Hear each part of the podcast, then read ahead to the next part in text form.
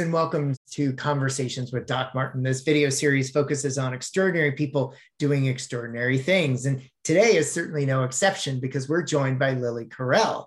Lily is a Fortune 5 healthcare executive and licensed counselor, a dedicated champion of patient centered solutions within the healthcare industry. She's spoken to crowds of thousands about the patient experience and has been featured by Open Minds, Mental Health America, and the National Association of State Mental Health Program Directors.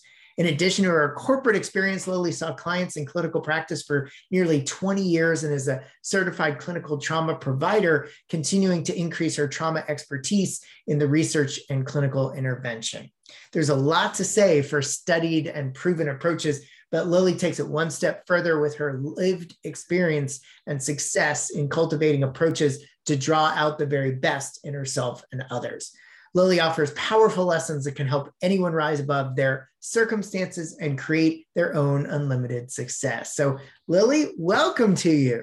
Thank you. So glad to be here. Yeah, super excited to have you. I there's so much to unpack. I want to talk about your book. I want to talk about your background and and what you know. Why now is is the question I typically ask authors. But um, you know, we we we kind of went through your your bio, and I you know, I, I think the viewers would kind of be interested in terms of, you know, how and or why you got into your area of expertise to begin with.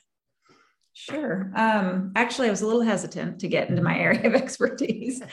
Um, I think I I kind of was avoidant of the clinical arena mm-hmm. because of my own personal experiences, mm-hmm. and I didn't want to be that clinician that was working out their own issues in sure. the therapeutic process for somebody else. Yeah.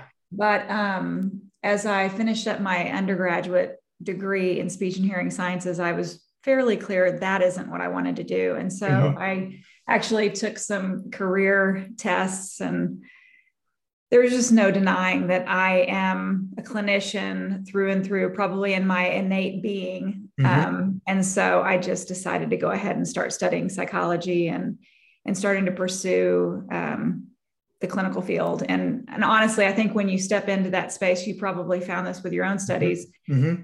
of that aligned with you, your grades yeah. soar. yeah, absolutely. hundred percent. I just, uh, I just felt like I was at home. I felt like the people that I was around were, you know, family. It just yep. was right. And yeah. so I continued on my studies. Yeah, absolutely. Absolutely. And, you know, you, you have just published a book, Resolve to Rise, uh, which is a fantastic read. It's, you know it's a very open and honest uh, tale uh, of you know the your own life and your own trials and tribulations and uh, gives amazing and useful tools to the reader. Um, and we'll, we'll certainly get to your book.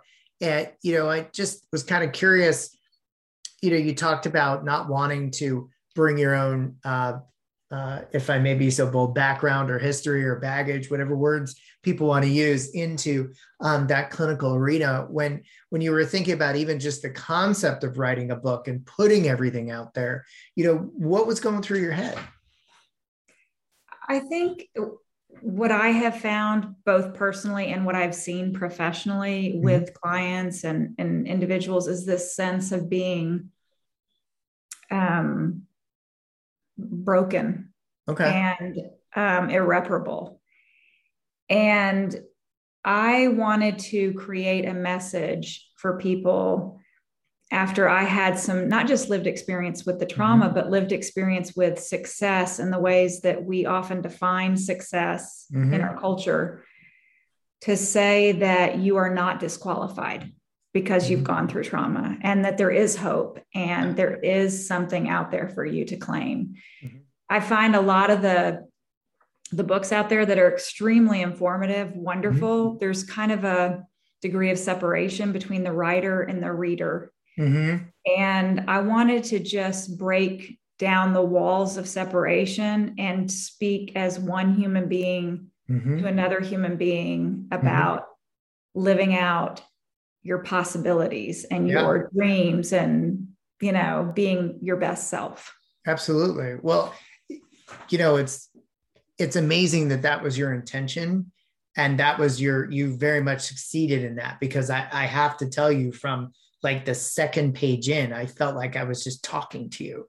And, mm-hmm. you know, we had our first initial conversation right around the time I started reading the book. And, you know, I read a lot of books and it's it that is so hard to do as an author and you know when i was reading your book and uh, you were talking about you know the concept of trauma and i was thinking about you know my own life and you know even what i most recently experienced in, in mexico where you know there was this uh, drug cartel gun shootout and you know people were running for their lives and and frankly you know in the beginning of it we didn't know it was a it was a drug cartel shootout we actually thought they were targeting us as an lgbt uh, vacation. And so we very much felt like, oh my gosh, what, you know, what's going to happen? And so, you know, what you talk about in your book is that, you know, many people, you know, either don't understand trauma or what trauma is or define trauma in their own way. So for you, what, what is, what is trauma for you from a professional perspective? Um, and that's an excellent question. I, I think there's a lot of misunderstanding out there in terms of what is trauma. Mm-hmm. Um, and really equating trauma to an event that's mm-hmm. occurred rather than a person's response to the event. Mm-hmm. So, a person's response to the event, if you have a sense that, like you did in Mexico, mm-hmm. mm-hmm. that your life is in danger, then you've experienced a trauma because you your body's going to go into a fight or flight response mm-hmm. and and what happens to you gets consumed in your body mm-hmm. and if you're not able to discharge it you carry it with me with you so if you run into a certain circumstance that's familiar to to you reminding you of that and then mm-hmm. you notice that you're tensing up and you're stressed mm-hmm. out and you're sweating and mm-hmm. you're not really sure what happened that can often happen because mm-hmm. of an event that was experienced that was traumatic and you know we know oftentimes people experience abuse as traumatic now mm-hmm. was their life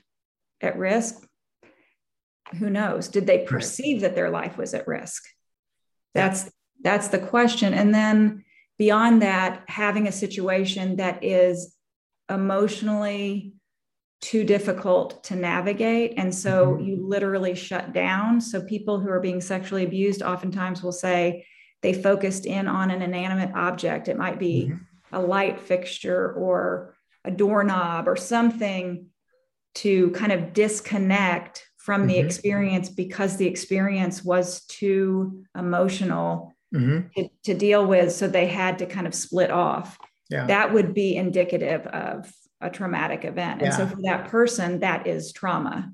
Mm-hmm. Yeah, it, it, was, I was so, I mean, just personally connecting with, in, in particular, that's what really sucked me in in the, in the beginning. Um, you know, even over and above your writing style, which we were just talking about, because you, you were talking about all these like significant life changes and ha- how people have, you know, kind of trouble dealing with them. And, you know, I have to say that, uh, when I became disabled from dentistry, and then we had to move from, you know, Maryland to Florida, never thinking we would be moving to that degree. Years later, I was talking to a therapist, and he was like, "Well, you know, how have you dealt with this trauma?" And I looked at him, and I was like, "What? What do you mean trauma?" And you know, he kind of laid it out. He was like, "Well, think about what you experienced. You know, your entire life was upended, your profession was turned around, et cetera, et cetera."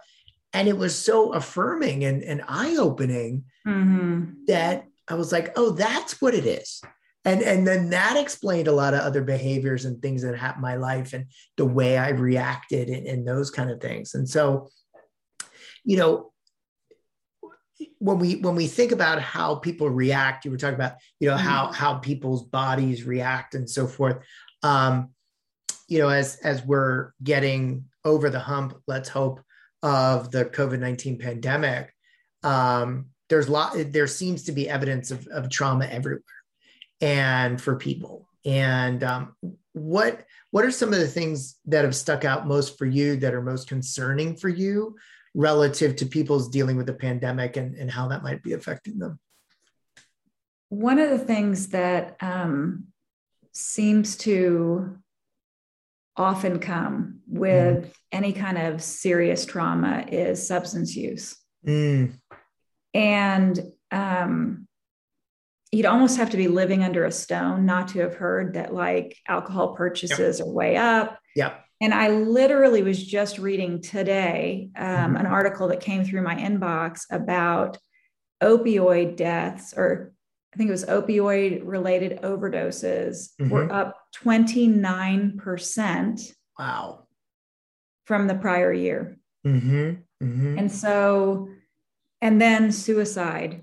Mm-hmm. We're hearing more and more uh, suicide and the social isolation and um, I, I think there, so there's all of those things. And then there is this felt sense I think we all have on some some level, some people more than others, of like when you start reemerging, how do we re-engage with each yeah. other? You know what I mean? Yeah. Like yeah. It's like we're almost like it's like you haven't seen a friend for a really long time and you're kind of socially awkward with them because mm-hmm. you're like not even yep. sure like yep. how to engage. Um, and so I think, again, the whole reason for my book was to say what you're feeling, what you're experiencing is normal. Mm-hmm. That whole idea um, of a normal reaction to an abnormal situation is abnormal. So if you act like you always do in any given day when something horrendous is happening, that's actually that's abnormal. Mm. And I, I, think it's important for people to understand that there are impacts and to start to look at what do those impacts look like so I can recognize them and know that I'm going to be okay, mm-hmm. that I'm going to be able to come out on the other side. Yeah.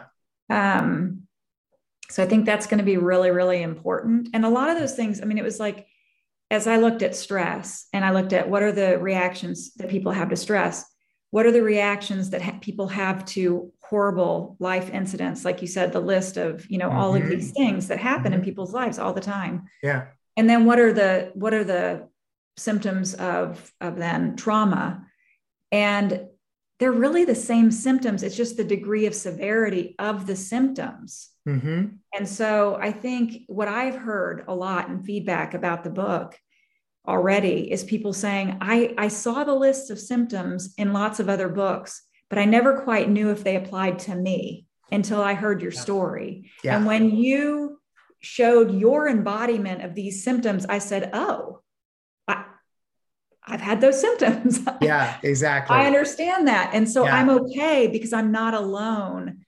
This is normal. Yeah. This is a normal reaction to yep. an abnormal situation. Yeah. I think I think we have to really help people understand what normal is in this mm-hmm. abnormal experience that we're coming through and out of. Sure, absolutely. And, you know, um, I'm certainly, uh, I'm not even remotely in your field. And, and for me as an observer, somebody who, who really enjoys the behavioral sciences, I, I found this um, lack of adherence to scientific fact mm-hmm. very fascinating to me um, on an academic level, not a not a reality level. Just the the literal um, disconnect between because I've literally had this conversation with certain people where I've said to them something to the effect of, "So the last time you went to your doctor, you came in with a certain number of symptoms." He or she diagnosed you, gave you a prescription. Did you go ahead and fill it? Well, yeah. Well, why? Because they're the doctor. Uh, okay. So why isn't this any different? And so whether you're talking about vaccines or masks or whatnot, what observations have you made about individuals that are, you know, let's just say anti-mask or anti-vax relative to a tra- trauma response that people are going through? I, you know, I think we're in a I, I want to say a political crisis right now. Mm-hmm. I I I think that we've lost trust in each other. Yeah. Fundamentally. Yeah. And so when I run across people who say, you know, I'm not going to get vaccinated, and I say, well, help me understand, you know, what um, it comes down to fundamental trust. Yep. Am I being misled? Yep. Um, and that we have to repair that. Yeah. We have to learn how to listen to each other and hear about like why are the people who don't want to be vaccinated not getting vaccinated? Why are yep. the people who don't want to wear masks not wearing masks? Yep. If if I'm sitting with somebody who doesn't want to wear a mask and I say, "Hey, I have MS and I have to go get this um, you know, infusion and I'm nuking my immune system. Would you mm-hmm. mind wearing a mask while we're together?" most people are going to do it Mm-hmm. because they care about me. Yeah. Yeah. And what we've lost is a sense of connection with each other, Yeah. I think, Yeah. to care and to share this land that we've been given Mhm. in our country to honor and regard the differences Yeah. and and build trust. So I I personally I always say Democrat, Republican, I don't know. I'm a simpleton. Yeah. I think we all share land. Yeah. And so let's regard each other and figure out like if you want to carry a gun and I want to marry a woman, then let's make space for that for each other Mhm. and figure out how we can do that in a way that feels safe Yeah. and you know that we can agree to. I, I just. I think I, I I feel like we've we've lost track of some of the most um, foundational items of why we're here. You know, when you go back to the preamble of the Constitution, it's really quite moving. Mhm. And I think we've just disconnected from being a bunch of people who came over on a boat to, you know, Yep. to establish a new way of being and a freedom from at that point i think the catholic church and the Mhm. Mhm. um you know and so we ha- we've lost track of being able to celebrate the differences i think Yeah. and trust each other and Yeah, absolutely. And and you know, along along those lines, just the the caring and trust for one another, you know, is extending or let me say in contrast to the concept of you're impinging on my freedoms. It's like, well, while at the same time, although on the surface that may be true, but if we look at the science and the reality that you know you can give me something that could kill me, like how is your freedoms to make a choice that could end up killing me the right thing to do?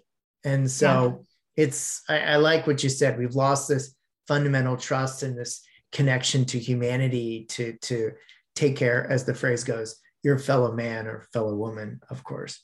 Well So- there's people who are honestly they're terrified yeah and and they were when they were abused in their family of origin they didn't have a choice. Mhm. and now they're being told by their employer that they have to get vaccinated. Well that feels like being re-traumatized because Mm. i'm having my choice taken away from me. Okay. And i'm terrified of doing that. And that's Mhm. not being regarded. So it's so in terms of like what you were asking about like how does that connect in with the trauma? I think Yeah. it actually does in ways we don't even understand and if we were listening to each other and Mhm. hearing each other and building trust we might be able to find a way to a solution Mhm. yeah I, I say that as if it's some simple thing to do, and I, I'm certainly not saying sure that. But sure anyway, I do think that there is, I do think trauma plays into it, and not just the trauma of going through COVID, but the trauma lived experiences. Trauma Mhm. is common, yeah unfortunately. Yeah, yeah, absolutely. And you know, it it the more we look around, the more we see it like anything else in life. And so when we talk about you know trauma being common, we've you know alluded a little bit to your story here and there, and certainly we we we um, you know I want people to go ahead and read the book and read your story in detail, of course. But could you kind of give us a little window in, into kind of your story and how this kind of ended up developing, not not just for you pursuing uh, uh, your own career, but in writing the book, but just you as a human being in general, uh, your story. Absolutely. Um, you know, when I was a, a child going through, um, you know, kind of one traumatic event after the other, I learned fairly young, probably before I can even remember, to dissociate, to um, and to diminish what was what I was experiencing. My father helped me somewhat with that and minimizing it because I think it was too much for him to really absorb. Mhm. Um, and I was pretty good at keeping this positive, you know, Mhm. until I got into about junior high. And in junior high, I it was really hard for me to continue to dissociate, and I was getting um, really unhappy and self-loathing, and um, just it was just a really hard time. I mean, junior high is hard Sure. for everyone. Sure. Yeah, Yeah. that's true. Maybe it's traumatic. I don't know. um, but I just kind of decided to throw my my birds up to the Yeah. world and say I'm Yeah. going to drink and I'm going to party and sex and because if I drank and if I used, you know, marijuana or whatever was offered to me, then I didn't have to feel. And I, mm-hmm. I wasn't prepared to do that. Mm-hmm. And so um, when I was 16, my father was in 12 step recovery. I went ahead and I had been going to these Alateen meetings and basically lying through my teeth. And I just decided I think I want what they have, and I think I don't want what I have. Mm-hmm. I, I don't feel good. This is not the person I want to be. Mm-hmm. Um, and so I started to do that and started to really kind of seek out um, being kind of present with myself. Mm-hmm. As the 12 step program likes to say, taking life on life's terms. Mm-hmm. Mm-hmm. And um, around that time, I used to have songs that I said, These are this is my song with God. And my song with God was You Needed Me mm-hmm. at 16. And I really believed at that point that my life was being redeemed, that I was getting a second chance, and that I was going to share at some point. It took 35 years, but I really believed that. And it kept coming to me that that was something I was going to do. And mm-hmm I got clearer and clearer that I was going to write a book and that I wanted to do inspirational speaking and um, and that God had equipped me with a few things that would really make that a possibility. Mm-hmm. And that was that I was courageous. I would share mm-hmm. Mm-hmm. with people if I thought it was going to benefit them. And that I could articulate my internal experience fairly well because people were repeatedly telling me, wow, I've, I've always felt that way, but I never quite knew how to say it. That's exactly how I feel. And I kept getting that feedback and um, and then I had this sense that I need to grow in the corporate environment. So there's some level of credibility. Mm-hmm. And when I do finally share, that mm-hmm. people can't like at at some level in their corporate experience say, oh, well, that's that doesn't apply to me because I have this success or so it was mm-hmm. like I was breaking down over time these barriers that people put up to say, well, that's different than me. So that I would eventually then share my story mm-hmm. and and not just share my story, but share tools and yeah. help equip people in their story, understanding that my story wasn't as unique as I once had thought it was. And I wasn't as shameful and mm-hmm. detestable as I thought I was. Mm-hmm. And they aren't either. That yeah. reader, that person who is reading it. So it was really like 2019, December, when my friend said, after I read her a little journal excerpt, she said, Oh my gosh, Lily, you should write a book. And for whatever reason, at that moment, I felt like it was time. And then, hmm. of course, COVID hit, and I was like, Holy moly, it's time. like, I mean, there's no way you can yeah. like know yeah. that that. And so I'm like, yeah, it's definitely time. Mm-hmm. That's really like my life as it was culminating i knew i wanted to do something bold and i wanted to to offer hope and a different narrative to people than i was growing up with that kind of kept me stuck yeah it, i'm fascinated because you just used the word stuck and that was actually what was going through my head with people that you know they they they've ended up navigating their own lives for so many years and and the, just the, the, inertia of their life and their perspective. They just feel like well this is my life. This is you know my my normal. Mm-hmm. and and they don't even realize that there's an alternative possibility that they can pursue. It's kind of like what you said you know when you were younger and you were like i don't think i want this anymore and yeah. so that's a that's a big leap for some people to have that level of realization to be like you know, I, I don't want to do this anymore. And maybe I don't have to do this anymore. And, and so, you know, whether it's, you know, seeking outside resources, reading your book, all those kind of things to, to kind of help people see things differently, to be able to move forward. And so absolutely it's, it's, it's very courageous for people. I think uh, a lot of people don't necessarily realize if they haven't had to ask for help before, how difficult that first step is. Mm-hmm. Um, the second, third, and 500th is a hell of a lot easier than that first one.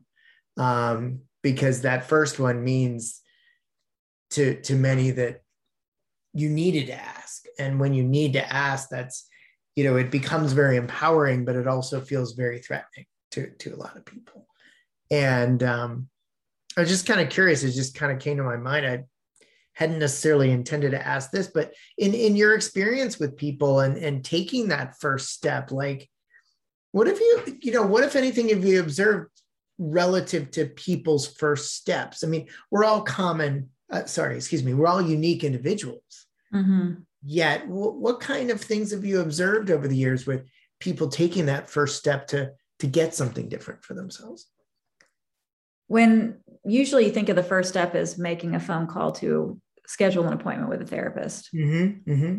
And um, I believe there's research out there that actually shows that the level of hope increases after mm-hmm. you make the phone call, before you've had the session. Yeah. And that the problem actually gets better. Yeah.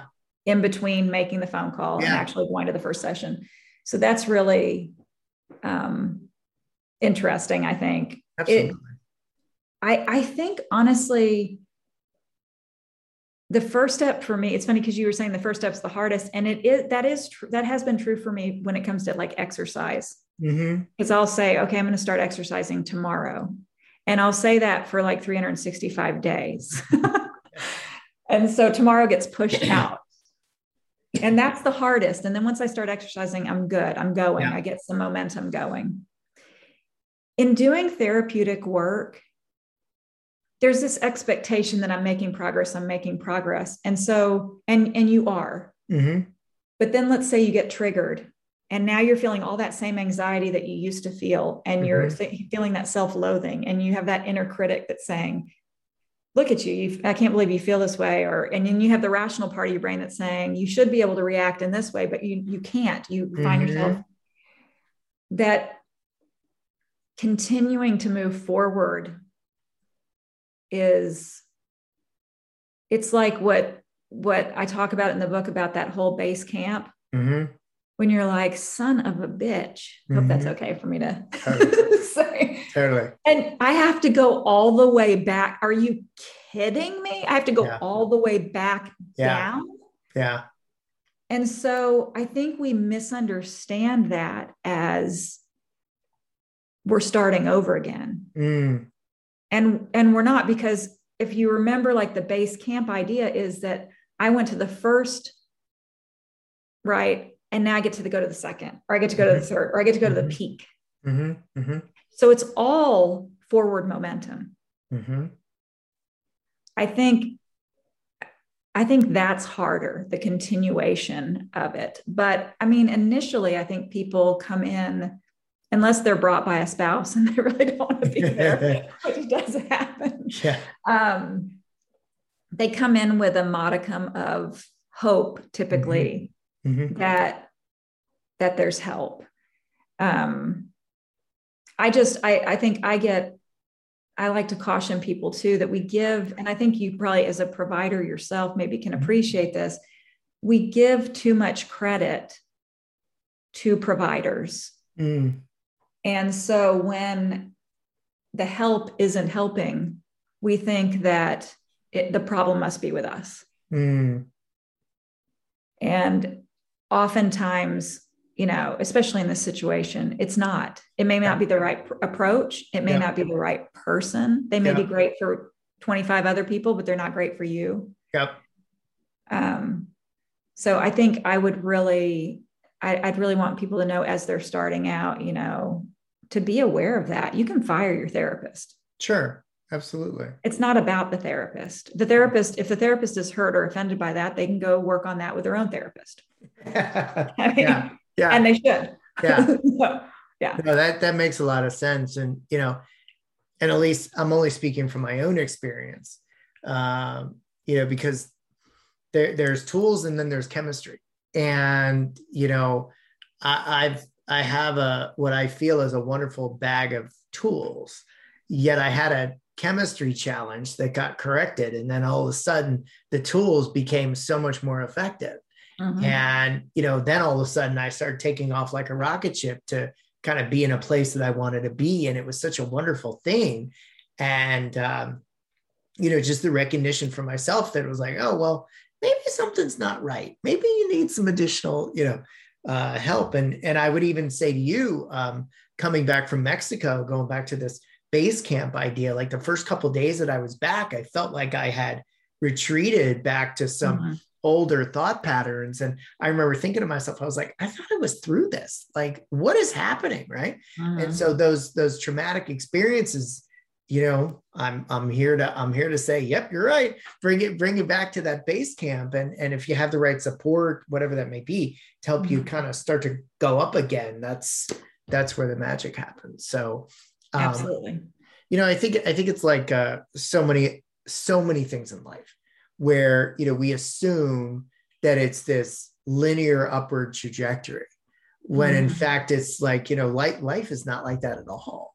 Um you know, just even talking about the the uh, I think you were talking about the statistics of the frequency of traumatic events, and that actually shocked me a bit. Um, and so, could you speak to that a little bit about the what what the research shows and what people experience versus what they expect for the traumatic experiences? Yeah. Um, honestly it shocks me to be yeah. honest with you i i spent all this time putting all this research out there 60% of this and you know two-thirds of this and mm-hmm um, you know, individuals experiencing traumatic events. I and I it's hard to consume that information and really buy into it. Mm-hmm. And yet I put a book out there and people are responding to it. and I'm like, wow, this is really common. Like yeah. I'm I've realized that I have made assumptions that certain people in my life did not have traumatic experiences and yeah. I was wrong. Yeah. So um, so there's that. I think the other thing is is that there's a lot of confusion around memory especially when it comes to the to people on the outside looking in mm-hmm. that if somebody's memory is fragmented that that it, or if they can't remember who who was there or there's it's spotty or that's common with trauma that's not sometimes people say, oh, well, that's maybe it didn't happen. No, that's common with trauma. And again, it's that um, those coping mechanisms that we all develop to navigate impossible situations mm-hmm.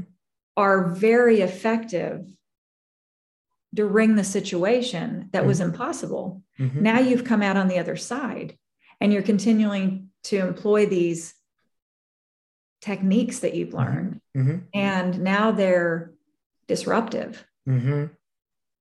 um, I, I think that was a really important thing that i wanted to make sure i brought forward was that even therapists even clinicians mm-hmm. may be quick to say you know basically stop being suicidal i'm not i'm oversimplifying sure right do this instead mm-hmm. without understanding what has being suicidal served for you?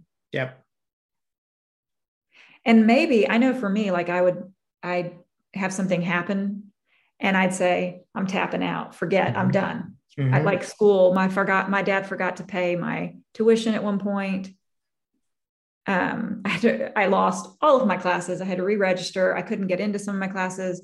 I was so upset that I was having to do this, I just said, forget it. I'm not going back to school. And then I went back and I registered. Mm-hmm.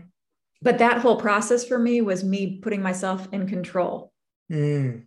Yep. And I didn't realize that was what was happening. I just, it was later on, I realized, oh, that's what I do when I feel like I'm not in the driver's seat and if something's yeah. happening at me. Yeah. Or to me, that I want to say, fine, I'm not going to do it. So now I have choice. And then I can say, okay, never mind, I am. Absolutely. And then, and then that in by itself is the choice. And so uh, it's almost like controlling on two different ends yeah. to make yourself feel better. Uh, and yet probably not very functional if you're in a relationship and something comes up and it upsets you and you're like peace out i'm done you know and then yeah. and like just kidding i'm yeah, back exactly exactly that doesn't work it's not functional yeah like absolutely. It, it, it helped me navigate and now it is disruptive in my mm-hmm. relationship mm-hmm. so I think those that's important too to understand that it served a purpose and then it's not because you're defective that you're doing this ridiculous thing that you now see and you go, why do I do that? It's crazy. Mm-hmm. It was adaptive and it's what yeah. helped you survive. And you have to respect that. Yeah. And then absolutely. figure out what do I need to do instead? Yeah. No, I, I think that's that's a wonderful bit of insight and if I may be so bold advice, if you will. Um, and so kind of as, as we kind of wrap up our time together, it's been a it's been a real pleasure. I I always like to kind of wrap up with my guests with a kind of a more global question based on the the topic, if you will. And so, you know, if if yeah, if you ran into somebody and you were just chit chatting with them and the and the subject of, of trauma came up, what do you think some of the most important things people need to understand? Maybe not necessarily know, but understand about trauma. I, I, feel like I'm kind of a broken record a little bit, but um, that's okay. Which I guess just reinforces that I focused on the right things. Yes, exactly. Um, I, I, think again that it's common. That yep. it's, it's it's unfortunately it is yep. common. Yep. Um, that it, it changes the brain. Mm-hmm. You can actually see it on a scan. Mm-hmm. Um, and that you can heal from it mm-hmm. things can improve. I think those are probably the three most important things to me. Yeah, I love that, and and and those three things in them by in them by themselves instill hope for the future. That you know, yes, something happened. Yes, it's changed you, but yes, you can come out the other side and and live your life on your terms in the way that you choose to do. So fantastic. I think that was absolutely awesome and Thank no, you. Wasn't a broken record. So, so uh, Lily Carell, we want to sincerely thank you for your time. We're going to go ahead and put all of uh, the links that you shared with us in the comments below. Thank you. And uh, you know, I just want to sincerely uh, thank everybody for their time and in, in watching our little chit chat here today. And so, uh, please don't forget to hit subscribe and click notifications so you don't miss out on any of our upcoming uh, interviews with these extraordinary people. And remember, life speaks to you. And if you think it doesn't, you're not listening. Take care, everybody. Thank you, Lily. See you next Thank time. Bye bye.